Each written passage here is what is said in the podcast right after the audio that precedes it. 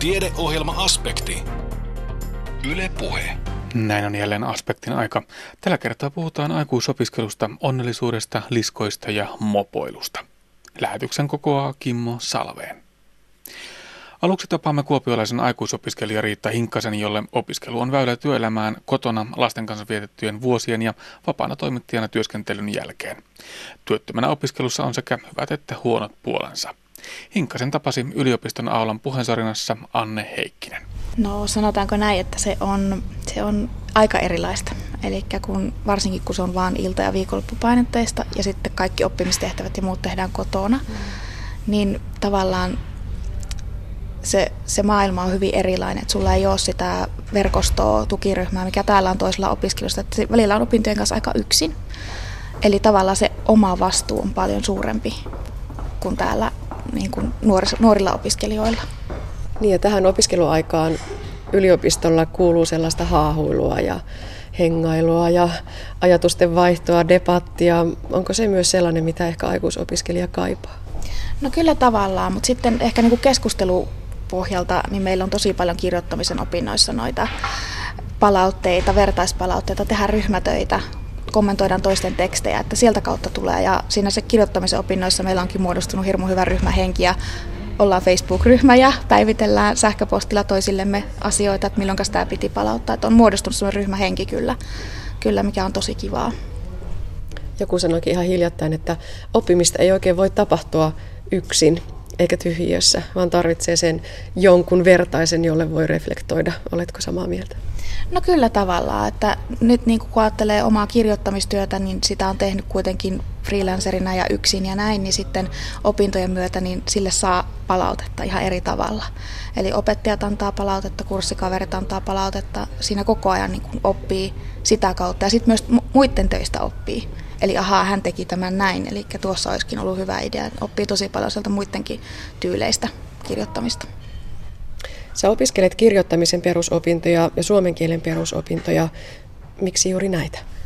No siis haluan päivittää osaamiseni myös paperilla toimittajan työssä tarvittavia asioihin. Ja kirjoittaminen ja suomen kieli on aika olennaisia siinä, eli ne on valikoitunut sitä kautta. Ja jossain vaiheessa aion ottaa vielä sitten journalistikkaa viestintää. Sitten siihen mukaan, kunhan ehdin. Eli ne on valikoitunut ihan niin kuin ammattitavoitteista. Monelle se aikuisopiskelu on sellaista enemmän harrastusta kuin sitten välttämättä tosiaan niin tutkintotavoitteista tai tähtää johonkin tiettyyn pisteeseen, mutta itse olet niitä, joilla tähtäimessä on avoimen väylän kautta tutkinto. Kyllä joo, eli just tämä ammatillinen kehittyminen on siinä se tavoite ja työnhaku, niin sen takia haluan ehdottomasti tehdä sen tutkintoon asti. Se, että missä aikataulussa se toteutuu, niin en osaa sanoa, mutta jossain vaiheessa. No missä vaiheessa nyt ollaan menossa? No mulla alkaa kirjoittamisen perusopinnot olla loppuvaiheella, eli mulla on siinä 2 kurssia hieman kesken, ne päättyy tuossa toukokuussa. Ja suomen opinnot aloitin vasta tammikuussa, eli siinä ollaan noin puolessa välissä menossa. Ja esimerkiksi tänään on tentti tulossa ja 1 kurssi pitäisi saada taas pakettiin. Että sieltä ne tulee pikkuhiljaa. Onhan se pitkä matka, varsinkin kun tekee osa-aikaisesti eikä ehdi koko päivää siihen asiaan käyttää. Niin kyllä se ajan vie ennen kuin se tutkinto on valmis. No millainen kynnys se oli hypätä näihin yliopisto-opintoihin? Tavallaan kylmiltään, kun tulee työelämästä ja sitten kotoa, perheen ja lasten parista, niin minkälaisia alkuponnisteluja se vaatii? No ehkä se suurin ponnistelu oli se aikataulut. Se oli mistä löytää se aika niille opinnoille ja oppimistehtäville, kun mulla on kuitenkin lapsista 1 on kokonaan kotihoidossa ja toinen on vain muutaman tunnin parina päivänä päiväkodissa, että mä saisin opiskeltua. Eli se ajan löytäminen on todella vaikeaa, että sitten niitä tehdään päiväunien aikana ja missä välissä vaan ehditään. Ja onneksi puoliso on ollut hyvin ymmärtäväinen ja on vienyt lapsia pihalle iltaisin, että saan tehtyä ja viikonloppuisin on saanut aikaa sitten. Että se oli ehkä suurin ongelma. Muuten oli kyllä kerrassaan ihanaa, että ensimmäisellä kurssilla niin tuntui, että tämä on mun juttu ja ei kertaakaan ei ole kaduttanut. Että aivan ihanaa on ollut varsinkin lähiopetukset. No nykyään se opiskelu tapahtuu paljolti tosiaan verkossa ja itsenäisesti. Onko ne sellaisia taitoja, että tavallaan niihinkin pääsee heti käsiksi vai kaipaako jotakin sellaista tekniikkaa, että näin näitä kannattaa tehdä? No sanotaanko, että mulla on ammattikorkeakoulututkinto, mä oon valmistunut 2001, niin mä tein siellä hirveästi itsenäisesti, kun mä opiskelin Mikkelin ammattikorkeassa ja asuin Kuopiossa, niin mä tein silloin jo paljon itsenäisesti, mulla oli tosi paljon niin kuin pohjaa sieltä itsenäiseen työskentelyyn ja siihen omaan vastuun kantamiseen. Verkkokursseja meillä ei ole ollut kuin yhdellä kurssilla pieni pätkä, eli sitä on ollut tosi vähän, yllättävänkin vähän, että on enemmän ollut vaan niin kuin esseitä ja kirjoitustehtäviä ja tentteihin lukemista, että ei ole niinkään verkkokursseja ollut. No mikä se on se haastavin osuus? Yksi on se ajankäyttö. Mitä muuta? Muistikapasiteetti tuntuu, että se ei joko niin kuin arjen haastavuuden tai sitten iän tai minkä liian takia, niin se ei ole sama kuin silloin aikoinaan nuorena opiskellessa. Eli tenttiin lukeminen niin on ollut kyllä aikamoista. Että tuntuu, että mitä edellisenä päivänä olet lukenut, niin ei seuraavana päivänä ole minkäänlaista muistikuvaa, että mistä minä luin, että se on ollut mulle ehkä haastavin asia ja itse asiassa ensimmäinen tentti on vasta tänään, että nyt sitten nähdään miten kävi, että vähän jännittää kyllä, että se on ollut haastavaa. Että tuntuu, että arjen asiat, kurahousujen muistamiset sun muut, niin pyörii niin pahasti päässä, että sitten ei meinaa nuo opiskeluasiat sinne jäädä. Mutta onko toisaalta niin, että sit kun on tavallaan se opiskelutahti päällä, niin ei malttaisi lähteä sinne kurahousumaailmaan ollenkaan, vaan on semmoinen tunne, että voitte kun tätä nyt saisi tehtyä vähän enemmän. No kyllä, varsinkin kirjoittamisen opinnoissa, että kun kirjoittaa vaikka proosaa ja sitten on se drive päällä, että nyt tulisi hyvä tarina ja sitten lapset huutaa, että äiti laita välipalaa, niin välillä oikein suututtaa laittaa se kone kiinni, mutta niin se vaan on tehtävä, yritettävä löytää se drive sitten joskus toisten uudestaan. Kerrot, että teillä on tämmöinen tiivis oma porukka siihen opiskelujen ympärille syntynyt. Minkälaista tukea sieltä saa? No kaikenlaista. Eli hyvin paljon on just sitä, että milloin piti palauttaa mikäkin tehtävä, mitenkä sinä olet ymmärtänyt tämän tehtävän annon, että jos on epäselvää, niin niistä keskustellaan paljon. Ja sitten ihan tosissaan niitä tehtäväpalautteita, että laitetaan toisillemme tekstejä luettavaksi ja annetaan palautetta toisille. Ja se, että se ryhmä on niin kuin todella niin kuin moniulotteinen, eli ikähaarukka taitaa olla parista kympistä tuonne lähemmäs 70, ja ammattitaustoja on siis kymmeniä erilaisia, eli näkökulmia on hyvin paljon erilaisiin asioihin ja siihen kirjoittamiseen. Että se on ehkä sen ryhmän rikkaus. Moni aikuisopiskelija sanoikin, että opiskelee siksi, että tapaa uusia kiinnostavia, mielenkiintoisia ihmisiä. No ehkä mulla ei ollut se lähtökohta, mutta se on ollut semmoinen hyvä sivuplussa. Eli opiskelut on ollut nimenomaan itseäni varten, mutta sitten se on ollut ihan mukava löytää sieltä ihmisiä, jotka ajattelee asioista samalla tavalla. Avoimen yliopiston opintoihin saa myös opintoneuvontaa, ihan tuutorointia ja tällaisia opiskelutaitoiltojakin järjestetään. Oletko itse näitä käyttänyt hyväksi? Opintoneuvonnassa olen käynyt tuolla kesäyliopistolla, eli siellä on saanut opintoneuvontaa just tähän aikataulutukseen ja suunnitteluun, opintojen suunnitteluun varsinkin. Ja sitten meillä on molemmissa opinnoissa on oma tuuttori ja varsinkin tämä kirjoittamisen opintojen tuuttori on hyvin aktiivinen, eli hän on perustanut meille blogipohjia ja Facebook-ryhmän ja muuta, ja hän hyvin aktiivisesti auttaa siellä kyllä, että hänestä on ollut kyllä suuri apu, ja eilen kun panikoin tenttiasioiden kanssa, niin hän sanoi, että älä huoli, kyllä sä siitä saat niin hyvä kirjoittaja, että vaikka et mistään tietäisi, niin kyllä sä kirjoittamalla siitä selviät, että hän on niin kuin myös semmoinen henkinen tuki ollut sitten vaikeilla hetkillä. Palataan vielä siihen tenttiin. Onko siinä se sellainen henkinen kynnys ylitettävänä ensimmäisen tentin kanssa? Kyllä on, kyllä. Et miettii, että siitä on niin pitkä aikaa, kun on viimeisen kerran tenttiin joutunut lukemaan tenttiin vastaamaan. Että kyllä mä kävin lukemassa kaikki, kuinka vastaa tenttiin ja kuinka kannattaa lukea, niin vielä kerrallakin, vaikka ne on periaatteessa tuttuja asioita. Mutta kun ne tulee uudestaan pitkän tauon jälkeen, niin se on mulle se suurin. Että kirjoittaminen on mulle niin luontaista ja helppoa, että jotkut esseet, niin ne ei niin kuin ole mikään kynnys, eikä ne ole oikeastaan kivoja tehtäviä, mutta tämä tentti nyt kaikista eniten jännittää. No puhutaan sitten vielä byrokratiasta. Opiskelet työttömänä ja siihen liittyy sekä hyviä että huonoja puolia. Yksi huonoimmista on varmaan se, että saat opiskella vain 5 opintopistettä kuukaudessa. Tämä kuulostaa ihan käsittämättömältä byrokratialta. Kyllä, eli silloin kun olet työtä, niin ei saa ylittää silloin sitä 5 opintopistettä, muuten katsotaan päätoimiseksi opiskelijaksi, mutta kuitenkaan avoimen yliopisto-opintoihin et voi saada opintotukea. Eli tavallaan siinä on semmoinen putoamiskäppi sitten, että jos ylität sen 5 opintopistettä, niin olet päätoiminen, mutta siihen et voi saada tukea mistään. Eli se on rajoittanut aika paljon opintoja, että pystyisin etenemään kyllä huomattavasti vauhdikkaamminkin, mutta se on vaan nyt koko ajan aikataulutettavaa ja laskettavaa, että paljonko opintopisteitä milloinkin tulee. Että kyllä se tuntuu väärältä, varsinkin kun yrittää niin kuin työllistymisensä eteen tehdä opintoja, niin se tuntuu väärältä, että en saisi opiskella sitä tahtia, mitä pystyn. Kuitenkin kun opiskelu sijoittuu iltoihin ja viikonloppuihin lähiopetuksen osalta, niin se ei millään lailla estä työhakua. Niin näin vaan on. Et työvoimatoimistolla on, tai TE-toimistolla on sellainen järjestelmä, että voit opiskella päätoimisestikin, mutta siihen on hyvin tarkat rajat.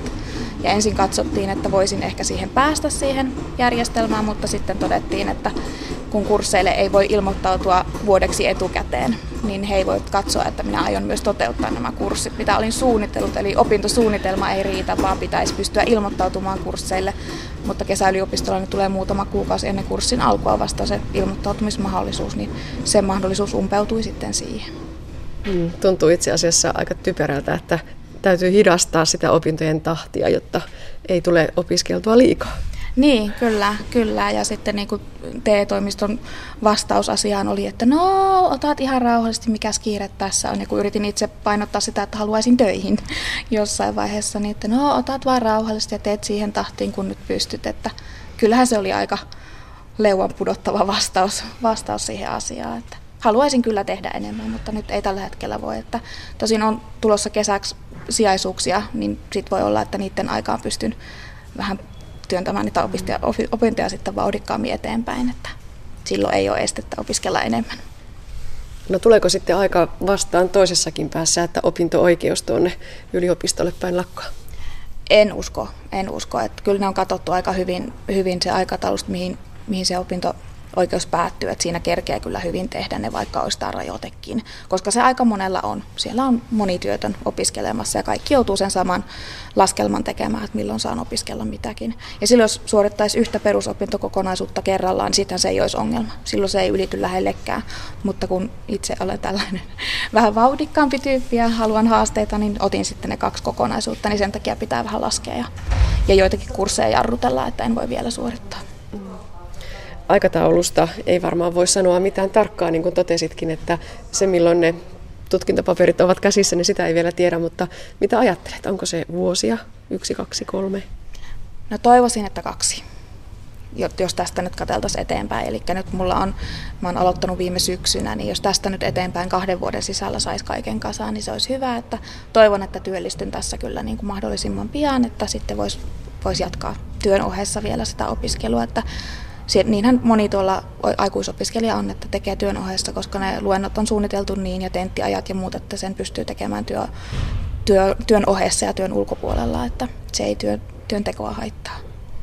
Ja ylipäätään tämä avoimen väylä on kyllä mainio vaihtoehto.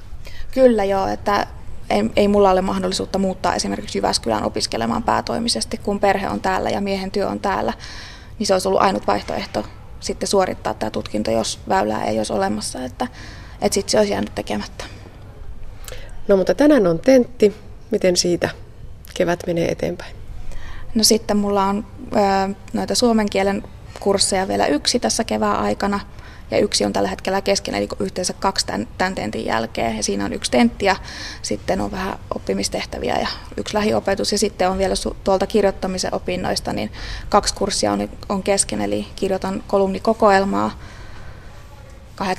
8-10 kolumnia pitäisi saada tuohon toukokuun alkuun valmiiksi ja sitten proosaa pitäisi kirjoittaa 10 sivua ennen vappua ja sitten siitä on vielä 1 lähiopetuskurssi ja 1 seminaari ja sitten oikeastaan kesäkuun puolella ei ole mitään muuta kuin tentin uusimispäivät, jos en jostain kumman syystä nyt jommasta kummasta tentistä pääse läpi, niin sitten voin vielä kesäkuussa käydä uusimassa.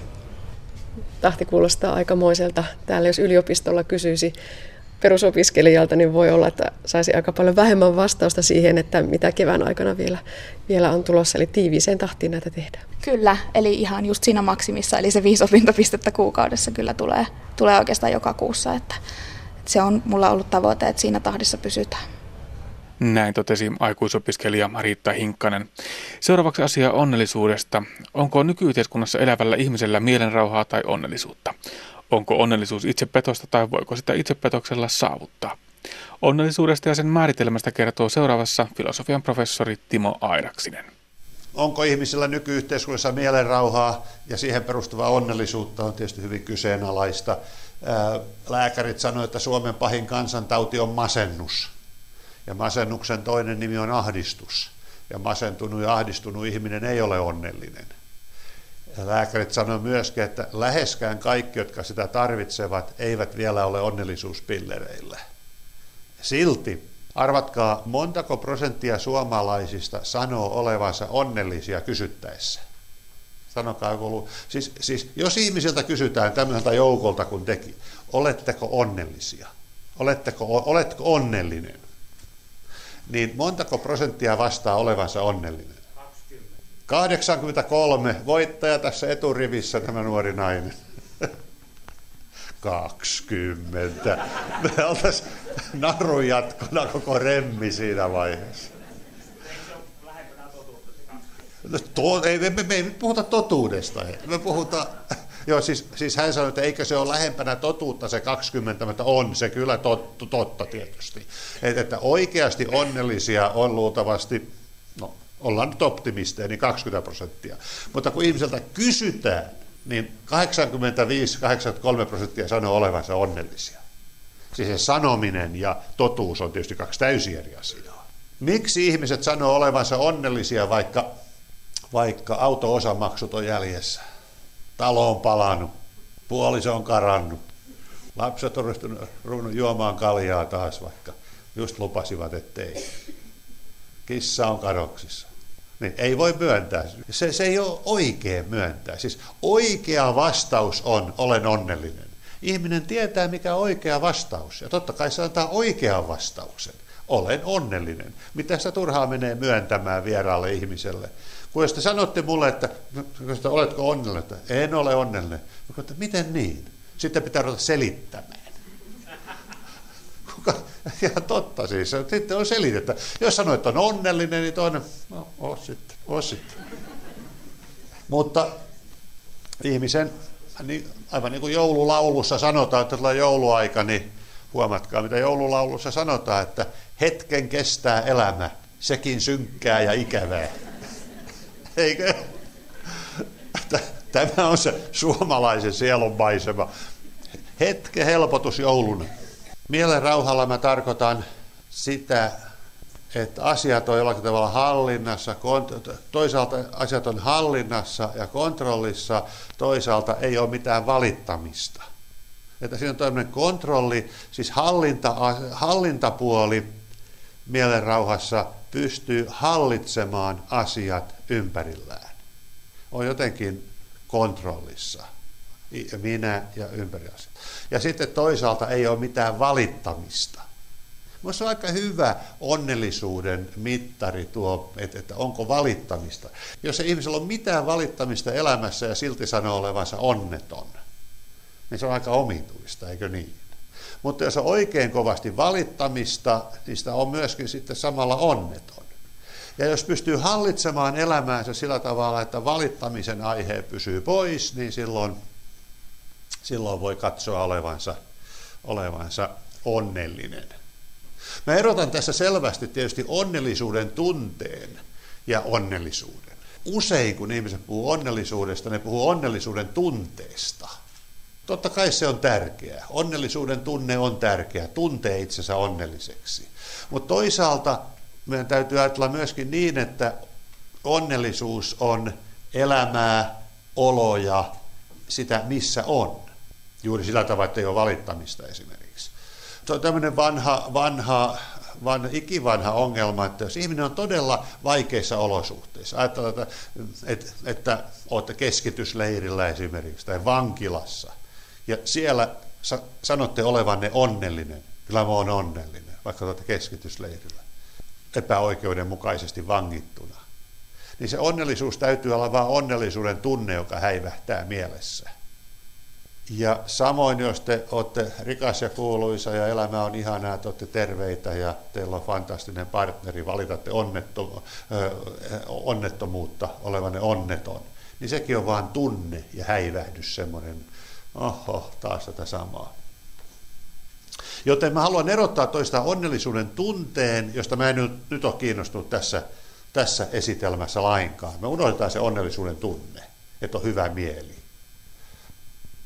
Sillä tavalla, kun avaa ensimmäisen kaljapullon illalla, niin se on onnea, tämä on onnea.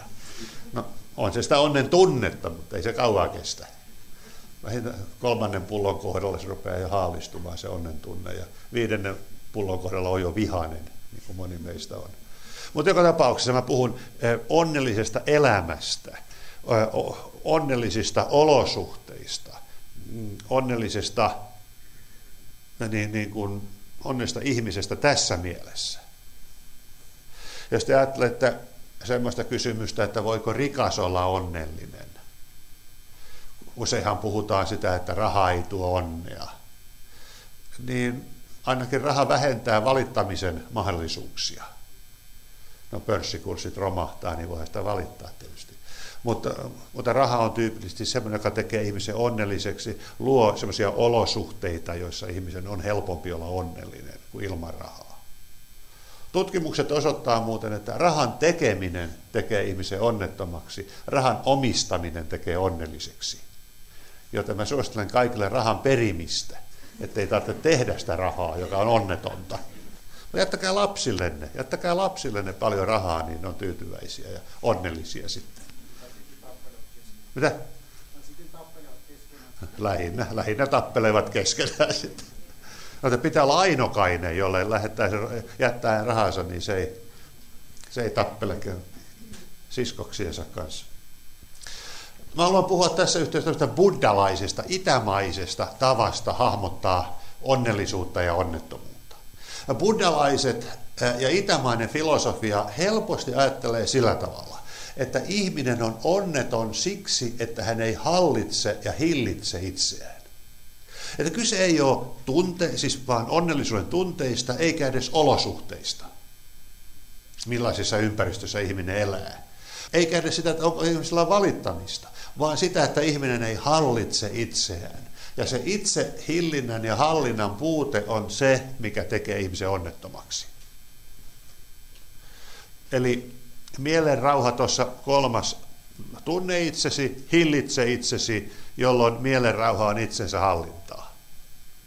Onnellisuus on jotakin muuta, mä tarkoitan onnellisuus voi olla tunnetta tai mitä tahansa, mutta tässä on tämmöinen hyvin erityinen merkitys onnellisuudelle. Mielenhallinta voi olla aktiivista, me voidaan selitellä asioita, ikään kuin pyyhkiä pois sillä, että selitellä, että no ei kyllä näin.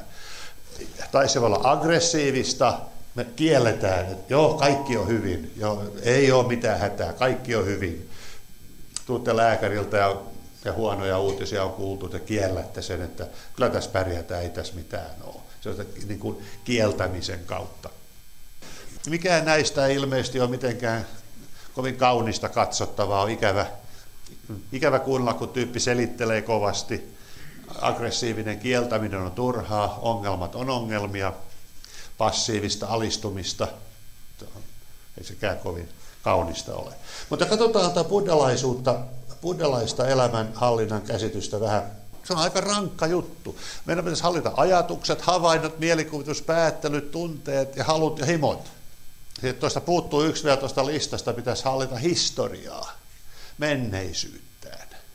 Buddhalainen tapa ajatella on se, että halut ja himot on se, mikä tekee ihmisen onnettomaksi. Siis buddhalainen sanoo, että ihminen on pohjimmiltaan onneton, koska ihminen haluaa. Tämä sama ajatusmalli esiintyy myös länsimaisessa filosofiassa, semmoisessa klassisessa kreikkalaisessa koulukunnassa kuin epikuurolaiset. Epikuuros oli tämmöinen elämänfilosofi. Se esiintyy myös Schopenhauerilla. 30-luvulla ja vielä 50-luvulla Suomen valistuneet naiset lukivat Schopenhauerin kirjaa pessimistin elämänviisausta, jotain semmoista. Olin samaa mieltä Schopenhauer 1800-luvun alkupuolella, vanha kreikkalainen, antiikin kreikkalainen filosofi, Epikuuros ja buddhalaiset, että halujen, himojen, pyyteiden, tahtomisen hillittömyys on syy ihmisen onnettomuuteen. Ja ihminen tulee onnelliseksi, kun hän hillitsee omia halujaan. Mä annan tälle esimerkkejä tästä. Kun mies ostaa auton, uuden auton, älkää ostako uutta autoa, ostakaa käytettyjä autoja, paljon parempi. Mutta mies haluaa uuden auton, koska siinä on uuden auton tuoksu. Ja se on hieno siellä. Kuluttajatutkimus osoittaa, että ostaja on onnellisimmillaan juuri silloin, kun hän on tehnyt valintansa ja tarttuu tavaraan. Seuratkaa itseänne, kun te menette seuraavan kerran ostamaan jotakin pikkusen liian kallista ja hienoa. Niin se onnellisuuden hetki, siis onnellisuuden tunne, tulee sillä hetkellä, kun käsi tarttuu siihen tavaraan. Se on ensin on epäilys, liian hienoa, liian kallista. Ja sitten kun se käsi tarttuu siihen tavaraan, niin silloin se tuntuu hyvältä. Sen jälkeen on taas huono omatunto tietysti. Että voisikohan tämä vielä palauttaa. Mutta se hetki, ja kun mies avaa sen uuden auton oven ja astuu sinne autoon sisään, se on se onne hetki. Sen jälkeen hän toteaa masentuneena, että vanhalla autolla tässä ajetaan. Ja ensimmäisen kilometrin aikana autosta lähti 10% sen arvosta.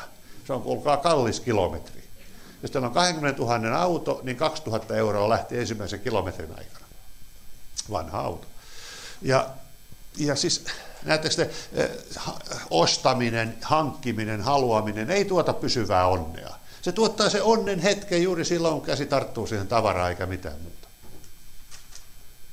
Kun te ostatte talon, on hienon talon, naapuri tulee katsoa sitä taloa, se toteaa, niin on se... Joo, oikein kiva. On se talo. Masennus. Ei se ollutkaan mitään. Siis ajatus, kun te opiskelette ranskaa, te olette monta vuotta halunnut oppia ranskaa. Te haluatte, tahdotte olla parempi ihminen oppimaan ranskaa. Te menette Pariisiin, ettekä ymmärrä mitään, eikä se tekee paarimikokaan ymmärrä mitään, mitä te sanotte. Masennus. Opiskelee filosofiaa koko ikänsä ja huomaa, että ei siinä kyllä paljon järkeä ole. On sekin romahdus pörssissä.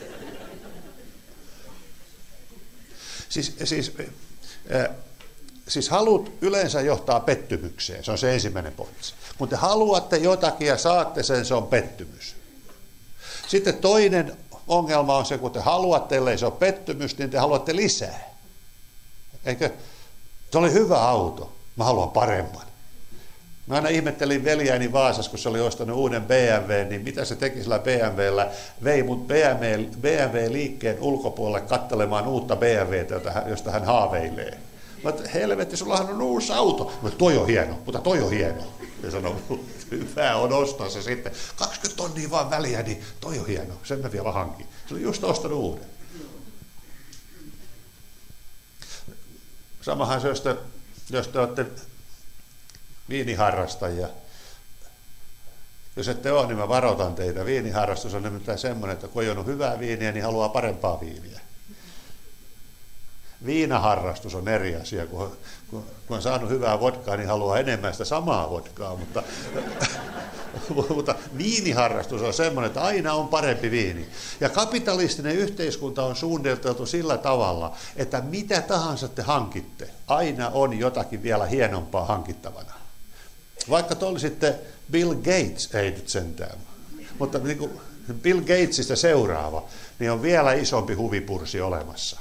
Vielä isompi huvila, vielä isompi lentokone, helikopteri, kaksimoottorinen helikopteri.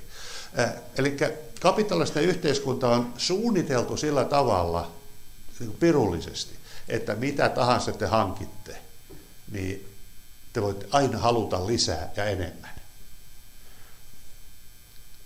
Se on, jos teillä on hieno huvila järven rannalla, niin ei teillä nyt kuitenkaan ole marmorihuvilaa Bosporin salmen rannalla. Eihän. Joten tuossa on se toinen pettymys, sitten se ainainen lisääntyminen ja se yleensä se haluamisen turhuus sitten loppujen lopuksi kuitenkin. Ja tässä kapitalistisessa markkinatalousyhteiskunnassa meitä yllytetään ja painostetaan koko ajan haluamaan jotakin. Mä oon varma, että esimerkiksi tämän kulttuurirahaston esityksen jälkeen nyt te haluatte apurahoja. Teidän päässä kytee semmoinen pieni tuli täällä, apuraha, ilmaista rahaa, mitä mä voisin tehdä, että joku taideprojekti voisi kyllä olla ihan mukava. Uskokaa mua, mä oon pilannut elämäni hakemalla apurahoja. Se on ihan hirveetä. Sitten ne hyvät projektit saa rahaa. Ne heittää lanttia niistä apuraha-anomuksista siellä, ellei ole tuttuja joukossa. Tutut yhteenpinnon lopusta heitetään lanttia. Ei Pohjois-Savon rahastossa, mutta muualla. Halujen, himojen, pyyteiden, tahtomisen hillitseminen on olennaista. Ei kannata haluta semmoista, mitä ei ole. Yksi kaveri sanoi mulle, että hän ei halua mitään, kun jos ei halua mitään, niin ei häviäkään mitään. Se on hyvin buddhalainen ajatus. Ei yritä mitään, ei häviä mitään. Se on rauhallista. Onnellinen elämä voi olla yksitoikkoista. Pitää hankkia vähän harmia itselleen, niin on värikkäämpää meno sitten. Näin kertoi professori Timo Airaksinen Helsingin yliopistosta. Puheenvuoroon taltioitu Snellman kesäyliopiston järjestämästä Humanismin illat -luontosarjan tilaisuudesta. Yleensä pidämme matalaa profiilia, asumme kivien alla, kallioiden halkeamissa ja puun juurien onkaloissa tai piileskelemme lammikoissa. Liikumme huomaamattomasti kivien ja kasvien suojassa. Talvet uinailemme syvällä maan uumenissa tai lampien pohjassa. Pyrimme viimeiseen asti välttämään isoja kaksijalkaisia, joista jotkut ovat arvaamattoman aggressiivisia. Onneksi osa niistä on todella pelokkaita. Näin tarinoivat Kuopion luonnontieteellisen museon vallanneet matelijat ja sammakot, jotka ovat varsin ajankohtaisia nyt myös luonnossa. Anne Heikkinen kävi tutustumassa Liisa Tarnasen ja Jarmo Latvan luontokuvanäyttelyyn. Oppaana on luontopedagogi Mari Wickholm. Tästä näyttelystä oikeastaan aika turha etsiä sellaisia sieviä ja söpöjä ja pehmoisia ja pörröisiä eläimiä ja niiden kuvia. Vai mitä, Mari, tuumaat? Näin on. Eli tässä näyttelyssä on enemmän näitä kauniita, ehkä kyllä kiehtovia, jännittäviä otuksia, mutta ei semmoisia perinteisiä söpöjä, jotka on pehmoisia ja pörröisiä, siliteltäviä tai kauniin höyhenpeitteen peittämiä, vaan tässä puhutaan sammakoista ja matelioista. Mikähän siinä on, että aika monella meistä nousee niskakarvat pystyyn, kun näkee sammakon tai puhumattakaan käärmeestä. Liskot menee myöskin siihen samaan lokeroon. Käärmepelko on oikeastaan aika luonnollista ja ehkä ihan pienissä osin terveellistäkin. Eli kun ajattelee, mistä me ihmiset ollaan kotoisin, Afrikasta, missä on kuitenkin paljon myrkyllisiä käärmeitä, niin on ehkä ihan terveellistä hiukan väistää, kun käärmeen näkee. Mutta toisaalta tämmöinen niin kuin hysteerinen pelko, joka sitten heijastuu ihan käärmeiden tappamiseen asti, ei useinkaan ole tarpeellista. Ja varsinkin kun meillä täällä Suomessa on ainoastaan se yksi tunnettu, ihmisten hyvin tuntema vaarallinen, myrkyllinen, se kyykäärme. Kyykäärme, juu, mutta ei kyykäärmekään ole mitenkään hengenvaarallinen. Eli Suomessa hyvin harvoin kuitenkin kuolee ihmisiä kyykäärmeen puremaan.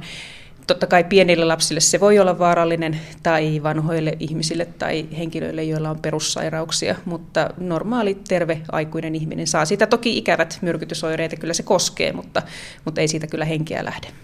Ja kyykään ei meitä vaani tuolla odottelemassa, että milloin se paha aavistamaton ihminen kohdalle osuu, niin ei muuta kuin kimppuun vaan. Ei todellakaan. Kyy on arka eläin ja yrittää aina paeta, jos vaan saa mahdollisuuden.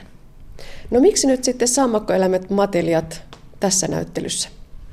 Tämän näyttelyn valokuvaajat Liisa Tarnanen ja Jarmo Latva ovat hyvin innokkaita sekä matelia- että sammakkoeläinharrastajia, ja he toivovat herättävänsä mielenkiintoa näitä eläimiä kohtaan ja myös myötätuntoa.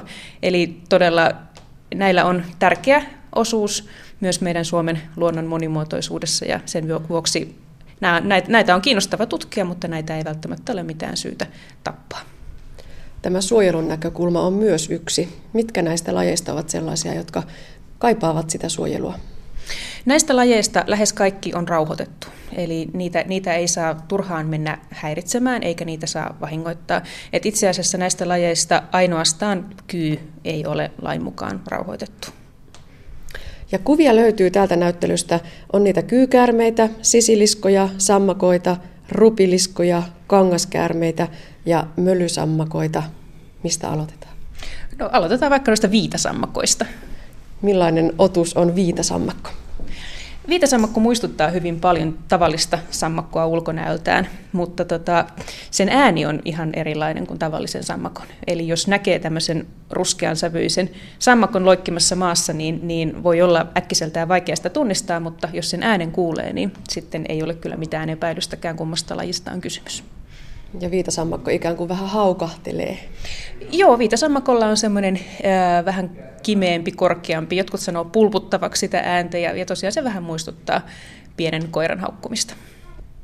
No entä sitten se mölysammakko?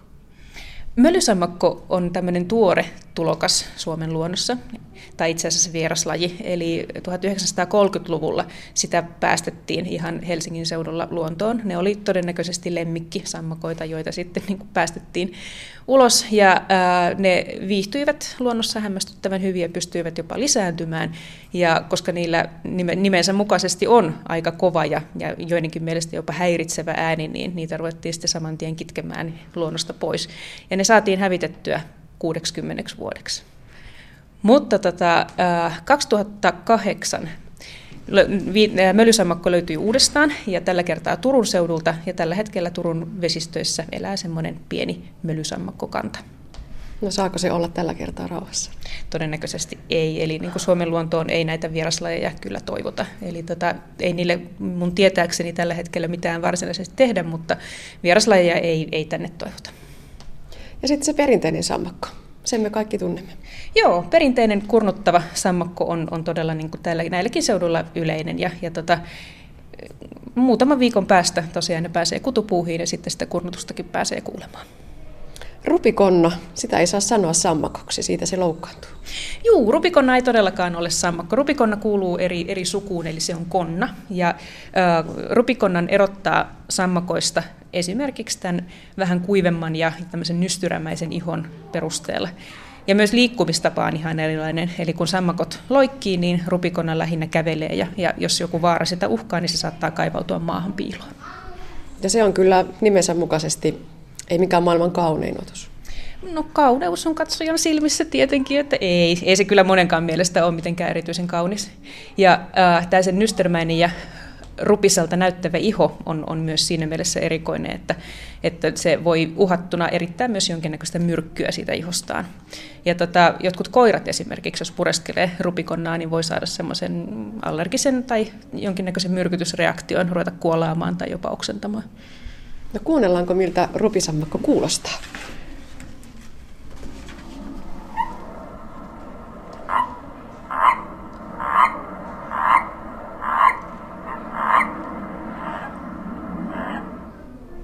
Paitsi, että sanoin rupisammakko, piti sanoa rupikonna. Piti sanoa rupikonna. Mitäs meillä seuraavaksi? Sitten tulee liskoja. Tässä on tämä perinteinen nopea vilahtaja, eli sisilisko.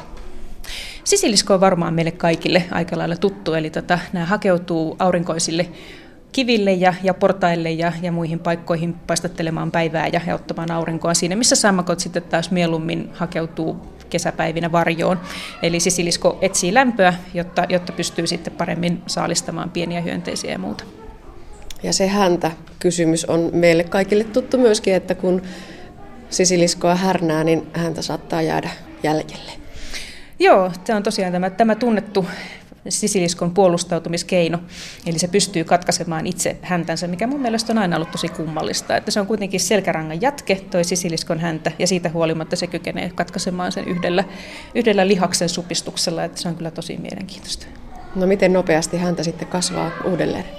Häntä kyllä kasvaa uudelleen, mutta jos sisilisko katkaisee säikähdyksissään häntänsä esimerkiksi joskus alkusyksystä, niin silloin sille saattaa käydä talvella huonosti, koska sisilisko kerää vararavintoa tuohon häntään ja sitten jos vararavintoa on talvella vähän, niin silloin todella voi olla, että ei horroksesta enää herääkään. Sisiliskon pinta näissä lähikuvissa näkyy selvästi, että on tuommoinen suomuisen tapainen, hyvin käärmemäinen. Ja tässä sitten seuraavaksi ollaankin jo käärmeiden luona. Pakko myöntää, että kyllä se käärmekammo siis se on jossain tuolla selkärangassa. Moni tosiaan pelkää kyllä käärmeitä ja vaikka mä itsekin näen käärmeitä joka kesä liikkuessani maastossa, niin sen verran hätkähdän kyllä, että saan loikkaan aina semmoisen puolisen metriä lisää siinä vaiheessa, kun meinaan astua päälle, mikä on kyllä meidän molempien kannalta ihan hyvä, että sekä käärmeen kannalta, että mä en astu päälle, että mun kannalta, niin sitten, jos se sattuu olemaan kyy. Täällä on tämmöinen viehättävä käärmekasa, eli valtavasti käärmeitä yhdessä pienessä nipussa. Mitä tuossa tapahtuu?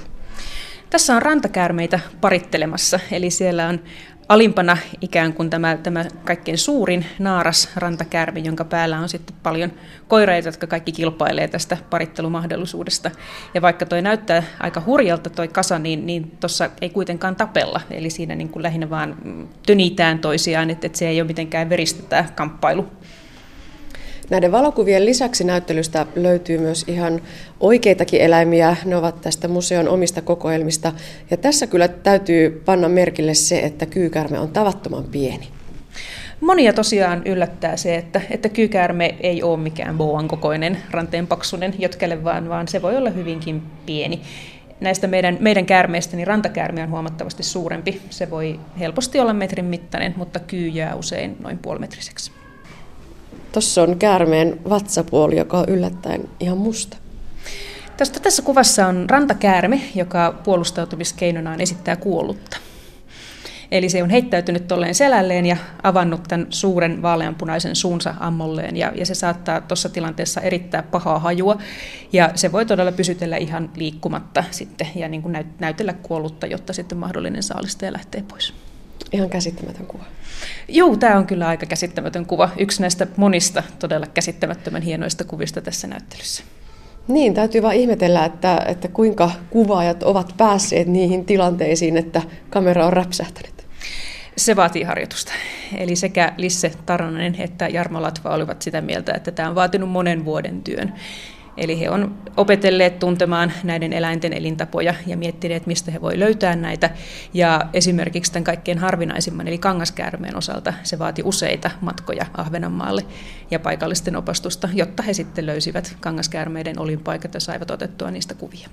Lähes kaikki tämän näyttelyn eläimethän on rauhoitettuja, niin kuin mä tuossa äsken mainitsin, ja sen takia nämä valokuvaajat tarvitsivat erikoisluvan näiden eläinten kuvaamiseen, koska jotkut nämä kuvausjärjestelyt vaativat sitä, että tätä eläintä hieman siirrettiin ja hieman ehkä aseteltiin, niin sit se ei olisi ollut mahdollista ilman tätä lupaa.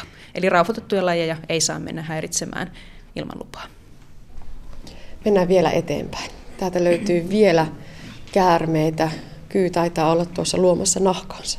Se itse asiassa on kangaskäärme, joka on luomassa nahkaansa. Ja tämä on myös tämmöinen matelioille hyvin tyypillinen piirre, tämä nahan luominen. Ja näitä tyhjiä nahkoja saattaa silloin tällöin löytää luonnosta. No, mutta jos kangaskäärmeen tunnistan huonosti, niin kyy ehkä sitten siitä sahalaita kuviosta. Siitähän se pitäisi tunnistaa. Tässä näyttelyssä on hyvin esillä kaikki nämä kyyn eri värimuodot, tai kaikki, mutta useimmat kyyn värimuodot. Eli tunnetuin meille on tosiaan tämä tämmöinen harmaa tai ruskea sahalaita kuvioinen käärme, kyy. Mutta kyitä on munkin värisiä, niin kuin kokomustia, niin kuin näissäkin kuvissa näkyy. Ja sitten lisäksi tämmöisiä vähän harvinaisempia. Tuossa on tämmöinen sinisävyinen kyy, todennäköisesti koiras, joka niin kuin tässä on paistattelemassa kalliolla päivää. Ja näin kun näitä katselee turvallisesti kuvista ja näkee runsain mitoin, niin ehkä tämä on semmoista siedätyshoitoa myöskin sen käärmeen suhteen. Se voi olla, että niin kuin käärmepelkoset voi tänne tulla sitten ihan turvallisesti katsomaan, että minkä näköisiä nämä otukset oikeasti on. Näin kertoi luontopedagogi Mari Wickholm. Tunsitko, tiesitkö, Liisa Tarnasen ja Jarmo Latvan luontokuvanäyttely on Kuopion museossa syyskuun lopulle saakka. Mopoilu ja temput ovat varmasti monen mielestä lyömätön yhdistelmä, mutta kuinka yhdistetään taikatemput ja mopovalistus? Piivahdetaan kuopiolaisella Minna Kantin yläasteella, jossa nämä asiat yhdistyivät liikenneturvan ja Taikuri Puijon Paronin yhteisessä roadshowssa. Taikuri Puijon Paroni on jo valmistautumassa esitystä varten. Lavalla on taikurin välineistöä, savukone, mopo ja taikurin käsissä vilahti jo elävä kyyhkynenkin. Tässä on Taikuri Puijon Paroni jo kovaa tahtia valmistautumassa päiväesitykseen. Mitä tänään on luvassa? Tänään on luvassa taikuutta, huumoria ja erittäin tärkeä sanoma 7, 8 ja 9 luokkalaisille, eli liikenneturvaa. Elävä kyyhkynen. Joo, tällä voitetaan, tai toivottavasti voitetaan nuorisopuolelle, ne alkaa nauramaan ja kuuntelemaan, että mikäs mies tämä oikein on. On mulla 3 lintua tässä esityksessä. 3 lintua taikuri ja liikenneturvallisuudesta siis puhutaan. Kyllä, eli kypärä, hihna, sitten tuo päissään ajelu ja virittäminen, eli ne 4 kiihkeitä asiaa, niin ne käytäisiin läpi ja niitä niin kuin kerrataan, että miten tärkeitä ne on, ja kerron sitten semmoisen tositarinan sille kanssa. Puhutaan yläasteikäisistä, jotka ovat täällä nyt sitten yleisenä varmaan aika haastava kohderyhmä. On tosi haastava kyllä, mutta tosi hienosti mennyt kyllä, että ne kuuntelee hirmu tarkkaan ja erittäin positiivisesti on ottaneet vastaan kyllä. Onko se näin, että tuollaiseen yläkouluikäiseen nuoreen niin tehoa parhaiten, kun rakennetaan kunnon roadshow ja esitetään vähän taikatemppuja, että se pelkkä tiedon päähän kippaaminen, niin se ei välttämättä teho. Vaikea sanoa, mutta kyllä minusta niin ne kuuntelee tämmöistä tosi tarkkaan, mutta jos mä kalvoja laittelisin tuohon seinälle ja näyttäisin toloppia, että mitä on tapahtunut milloinkin. Toki nekin on tärkeää nähdä, missä mennään ja mikä on tilanne ja mitä täytyy tehdä, mutta ne vähän menee semmoiseksi haukotteluksi. Tämä pitää vireillä koko ajan tämmöinen esitys kyllä, että 35 minuuttia menee tosi äkkiä kyllä. Ei äkkiä olisi olettanut, että joku tämmöisen lavalle tuo, eli liikenneasiaa ja taikuutta. Mistä tämä ajatus ylipäätään lähti liikkeelle?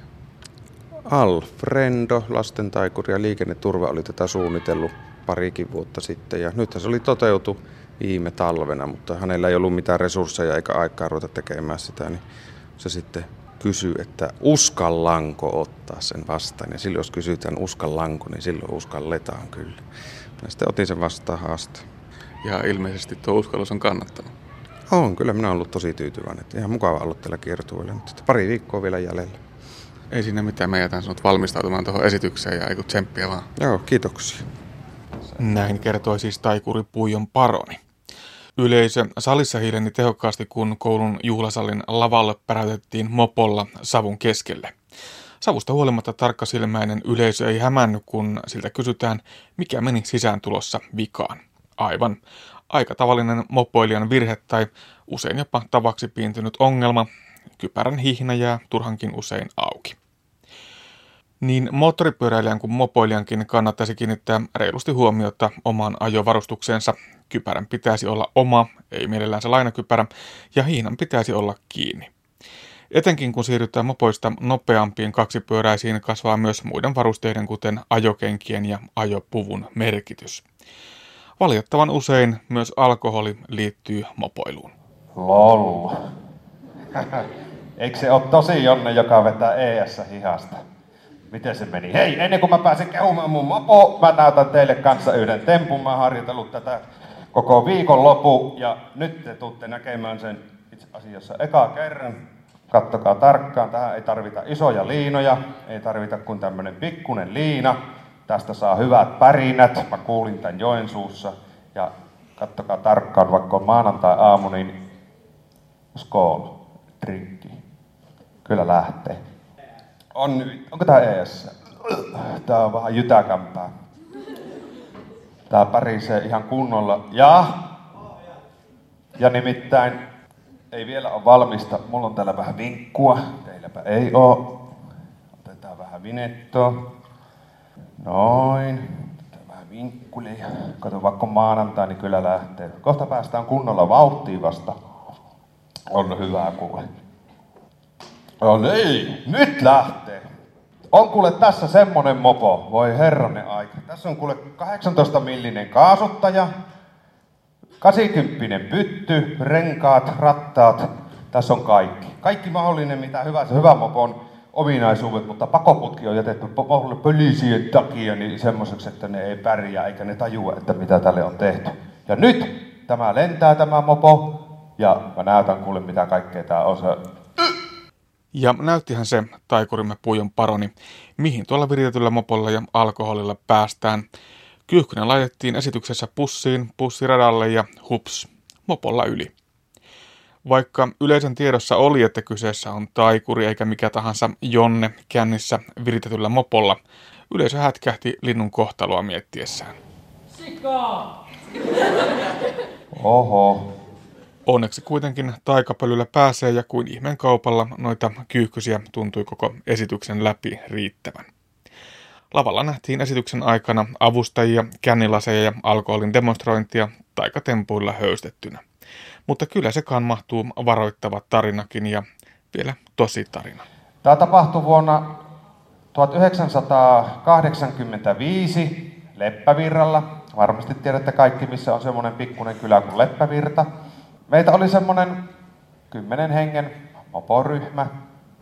Meillä mopot kulki, kellä kulki mitäkin, että 60 tuonne 115, 120, moottoripyörämittarilla ihan mitattuna. Asuin siinä ihan ydinkeskustassa. Siihen aikaan siinä oli ihan X-risteys. Siinä on nykyään liikenneympyrä, mutta siinä vieressä oli kerrostalo ja asuin siinä. Ja olin lauantai-aamu. Kevät oli vähän pitemmällä kuin nytten. Se oli jotain toukokuun loppua, en muista suurin piirtein.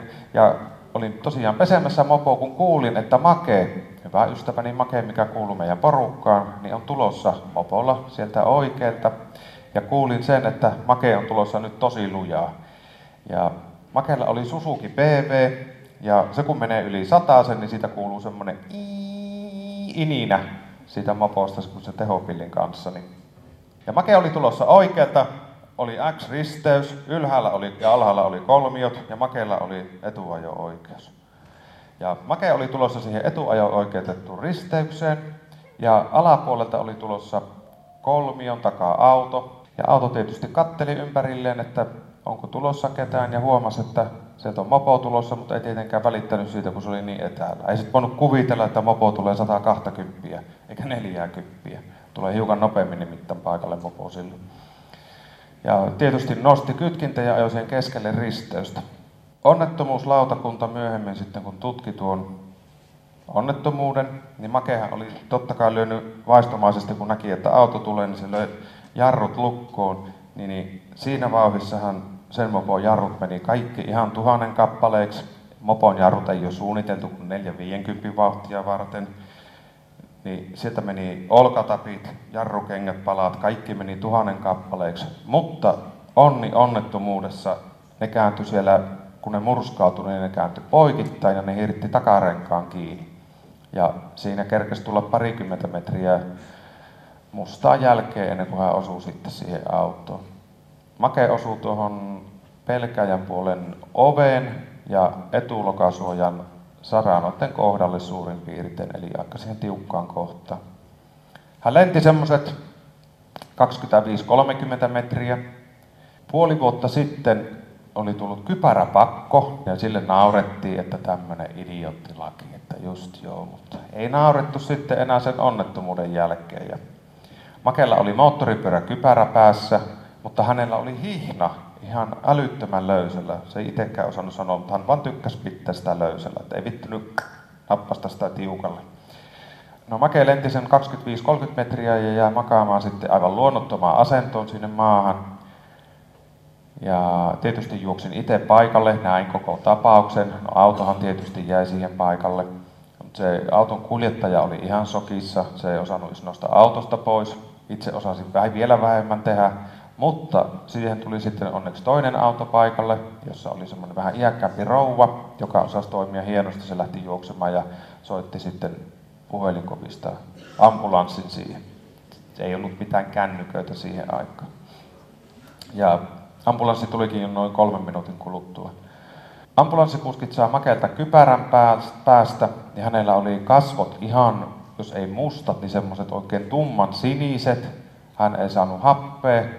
No just sen takia, koska se hihna oli ollut niin löysällä, niin se oli joko repässyt silloin, kun hän löi pään tuohon tuulilasiin, niin silloin oli repässyt kurkkuun, tai sitten kun se pää oli hakannut siihen asfalttiin, kyntänyt, niin se on silloin tempannut sitä kurkkua vasta se kypärähihnä. Se nyt jäi arvotukseksi, että kumpiko se on.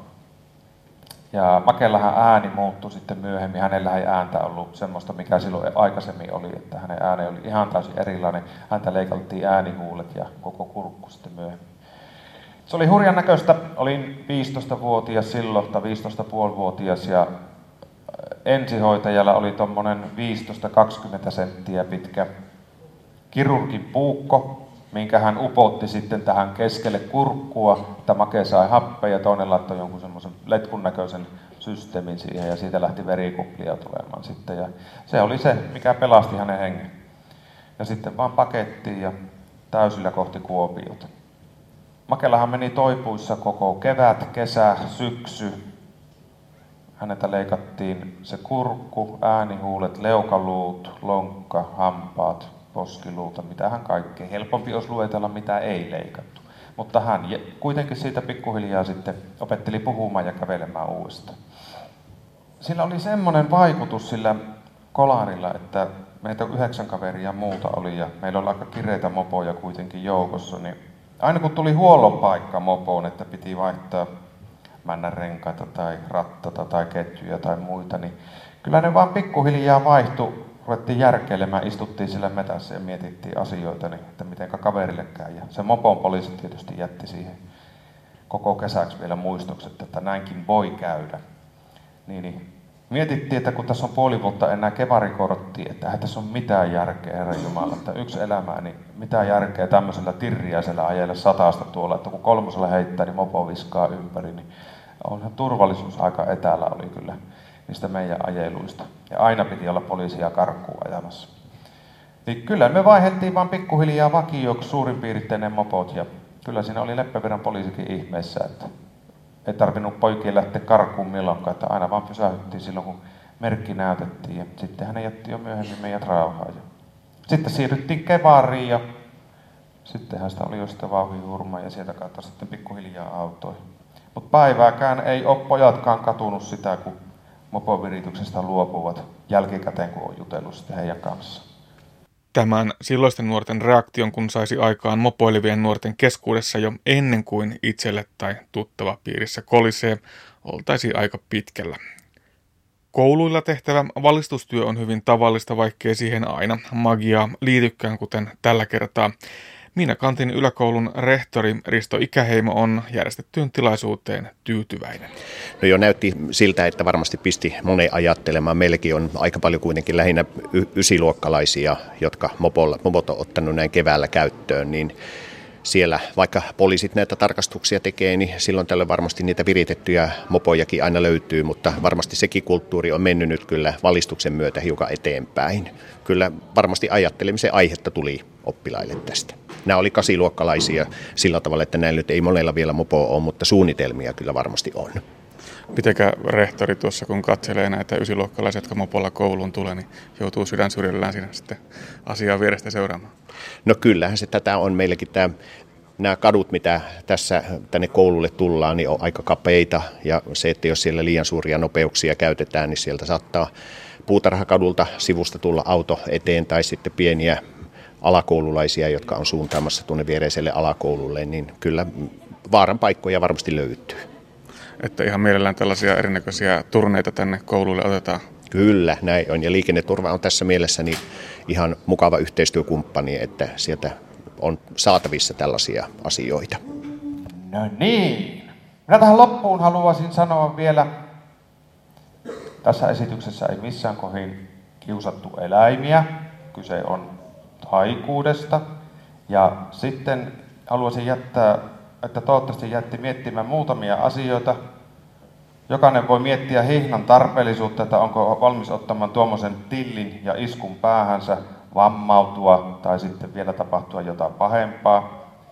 Tai sitten jos on saanut jostain sitä olutta tai jotain muuta ja sillä pikku päissään ajelee ja kun näkee ne siniset valot takana, kun jää sitten kiinni siitä, kun se on 100% varmaa, että ilmoitetaan kotiin, siellä käy sosiaalihuolto, kortti lähtee, sakot tulee ynnä muuta, mikä show siinä on.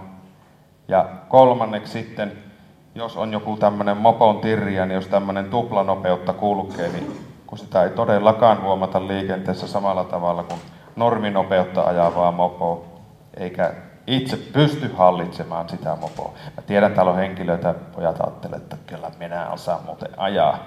Minä voin sanoa kokemuksen syvällä rinta-äänellä ja sairaalassa mopon, viritetyn mopon kanssa joutunut, niin ette varmasti elä osaa tuossa iässä. Vaikka sitä luuleekin.